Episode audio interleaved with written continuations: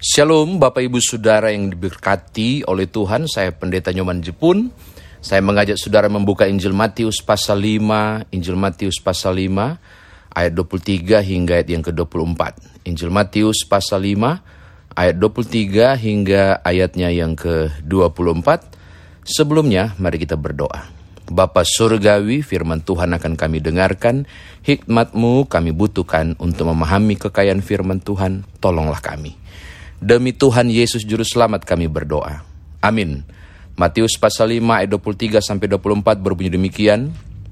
Sebab itu, jika engkau mempersembahkan persembahan di atas mesbah dan engkau teringat akan sesuatu yang ada dalam hati saudaramu terhadap engkau, tinggallah, tinggalkanlah persembahan di depan mesbah itu dan pergilah berdamai dahulu dengan saudaramu lalu kembali untuk mempersembahkan persembahanmu itu.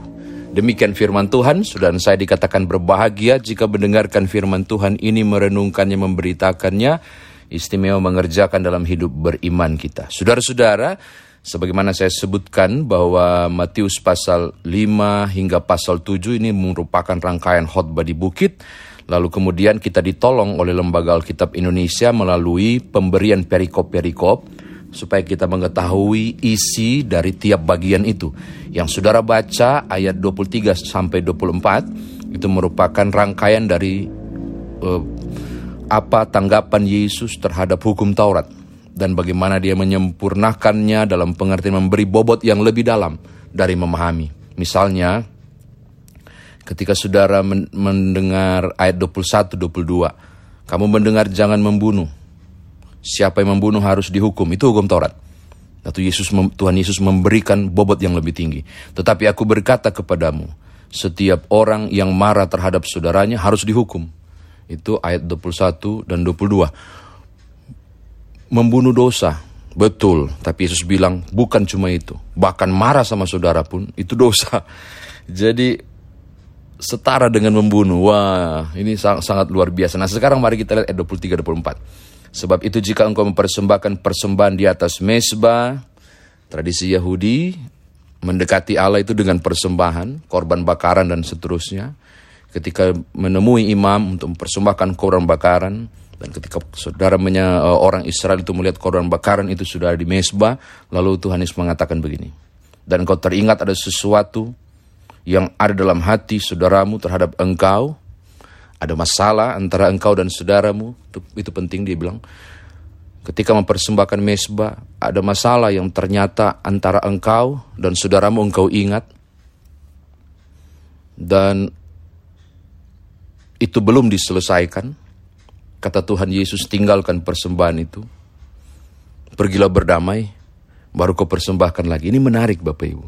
Perhatikan kalimat ini ya, sebab jika engkau mempersembahkan persembahan di atas mesbah dan engkau teringat akan sesuatu yang ada dalam hati saudaramu terhadap engkau, teringat akan apa yang di hati saudaramu, bukan apa yang di hatimu, tapi apa yang di hati saudaramu. Contoh, jangan-jangan dia tersinggung dengan perkataanku. Teringat akan apa yang ada di hati saudaramu. Bukan di hati saudara. Bukan di hatinya, tapi di hati dia. Apa maksudnya?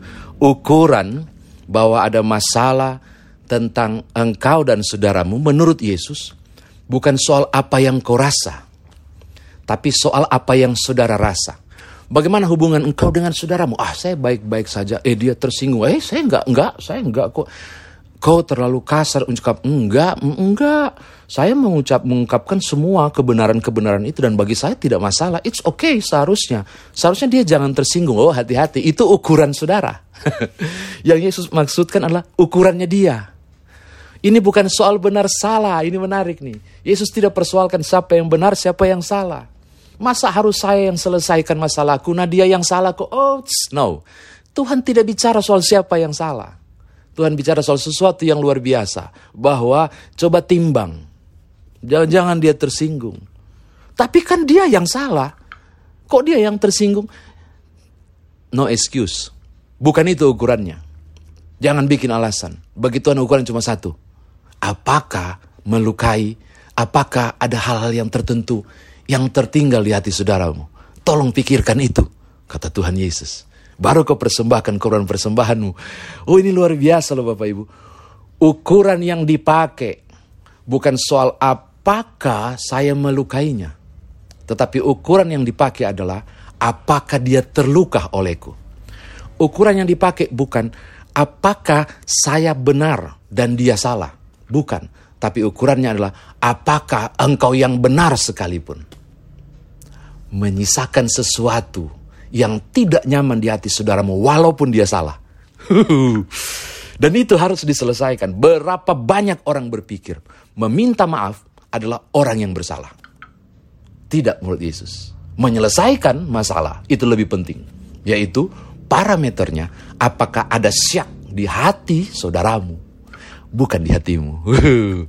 Tidak mudah loh saudara. Lalu kemudian, ayat 24. Tinggalkanlah persembahan di depan mesbah itu dan pergilah berdamai dahulu dengan saudaramu, lalu kembali untuk mempersembahkan persembahanmu itu. Saya katakan tadi bahwa pendekatan kepada Allah dalam tradisi Yahudi melalui persembahan. Lalu ketika Tuhan mengatakan tinggalkan persembahan itu, berdamailah dengan saudaramu, baru kau persembahkan. Ini penekanan yang luar biasa. Ini bukan kalimat yang biasa, ini kalimat yang luar biasa. Sebab aku tidak akan mendekati engkau. Dan aku tidak tertarik pada persembahanmu. Jika engkau belum berdamai dengan saudaramu, naik ke atas. Dan aku tidak peduli dia salah atau dia benar. Kau yang pilih berdamai, karena kau yang beri persembahan. Bapak Ibu tangkap, persembahan adalah cara Israel mendekati Allah. Dan Tuhan bilang, aku tidak akan mendekatimu sebelum engkau berdamai dengan dengan saudara. Mengapa saudara? Ini yang ketiga. Karena bagi Tuhan, yang penting bukan ibadah ritual, tapi yang paling penting adalah ibadah aktual. Oh, so, so, sorry. Ibadah ritual memang penting. Tetapi tidak kalah penting ibadah aktual. Ritual itu pujian, penyembahan, doa, baca firman, mendengar firman, memberikan persembahan. Itu ritual. Dan itu benar. Itu harus dilakukan oleh setiap orang percaya.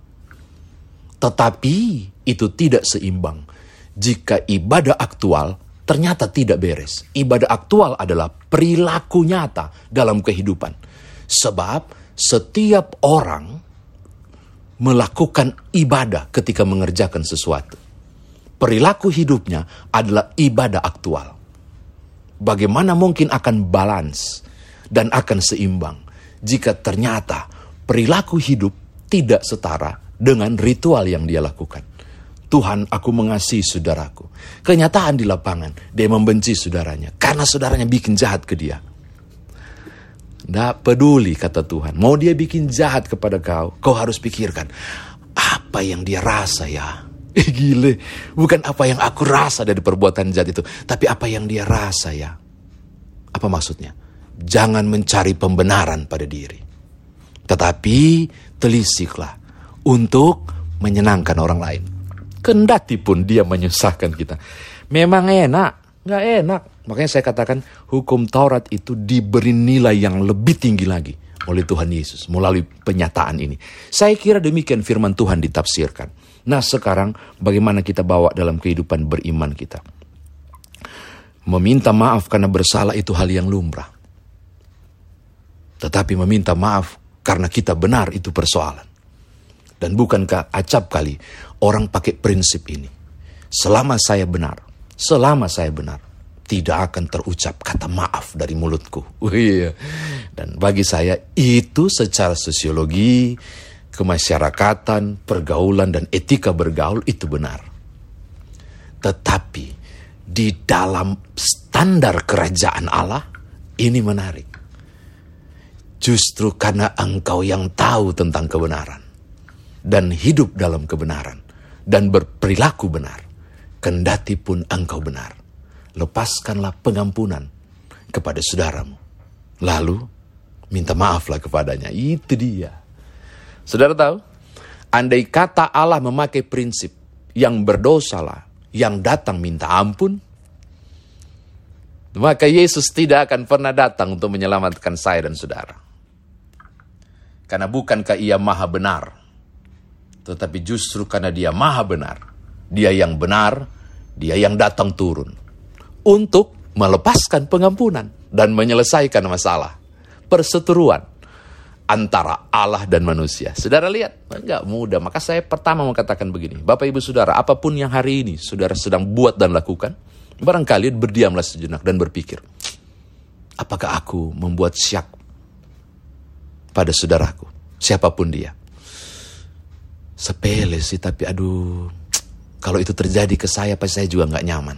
Ah, saya akan WA, saya akan, ah, saya mau katakan kepada saudara, engkau maju pada tingkat yang lebih tinggi. Dalam hal kehidupan kerajaan sorga. Begitu. Kalau soal etika pergaulan, oke okay lah saudara menang. Tetapi mau lebih menjadi lebih dari pemenang, lepaskan pengampunan Walaupun benar, mintalah maaf. Maka segala persembahan saudara menjadi berkenan di hadapan Tuhan. Saya mau tutup sebab membalas kasih dengan kejahatan. Membalas kasih dengan kebencian adalah kejahatan. Dengarkan baik-baik. Membalas kasih dengan kebencian adalah kejahatan. Membalas kasih dengan kasih itu manusiawi, itu hal yang lumrah. Membalas kebencian dengan kebencian juga hal yang biasa. Tetapi membalas kebencian dengan kasih dan pengampunan itu yang ilahi dan Tuhan menuntut saudara mengerjakannya. Kiranya kita berdamai dengan saudara kita. Apa pun penyebab dan alasannya agar apa yang kita lakukan, penyembahan, doa, persembahan, pujian kita, naik dalam kekudusan. Dan Tuhan tersenyum untuk saudara dan saya. Tuhan berkati Bapak Ibu. Haleluya. Amin.